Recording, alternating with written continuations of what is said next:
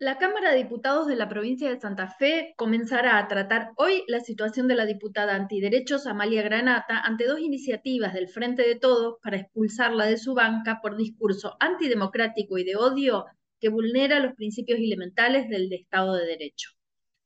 Al mismo tiempo, mujeres de decenas de organizaciones feministas y de diferentes partidos y agrupaciones políticas firmaron un comunicado que repudia las amenazas de Granata hacia las y los legisladores. La militante de bases socialistas e integrante de Mujeres por la Paridad, Vanessa Odi, manifestó que la actitud de Granata es inadmisible. Vuelve con sus declaraciones, entendemos, a lo más siniestro, a lo más oscuro de nuestro pasado, no solo apelando al negacionismo, sino a un recurso que nos parece absolutamente grave en tiempos de democracia, ese recurso es la amenaza y la amenaza como forma de disciplinamiento. A través de los medios de comunicación, la diputada provincial antiderechos les había advertido a sus pares, no me busquen porque voy a empezar a hablar de sus amantes y chanchurrios.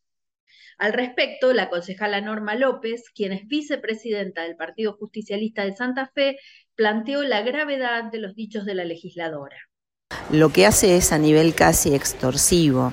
Pero además de esto, eh, hay una clara degradación del ejercicio de la banca pública. También la campaña nacional por el derecho al aborto legal, seguro y gratuito, Regional Rosario, firmó el comunicado de decenas de organizaciones.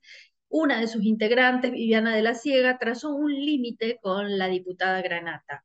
Y realmente lo de Granata es muy grave porque no sabe diferenciar entre un programa de chimentos de la tarde, donde se puede decir cualquier cosa, a lo que puede decir y expresar una diputada provincial.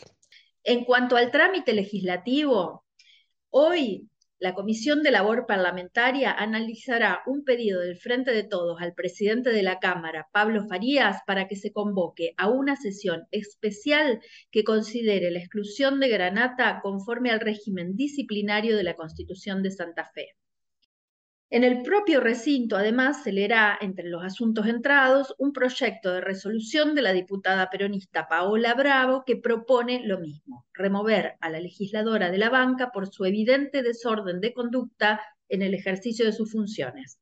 Informó Sonia Tesa del área de géneros de Radio Nacional Rosario.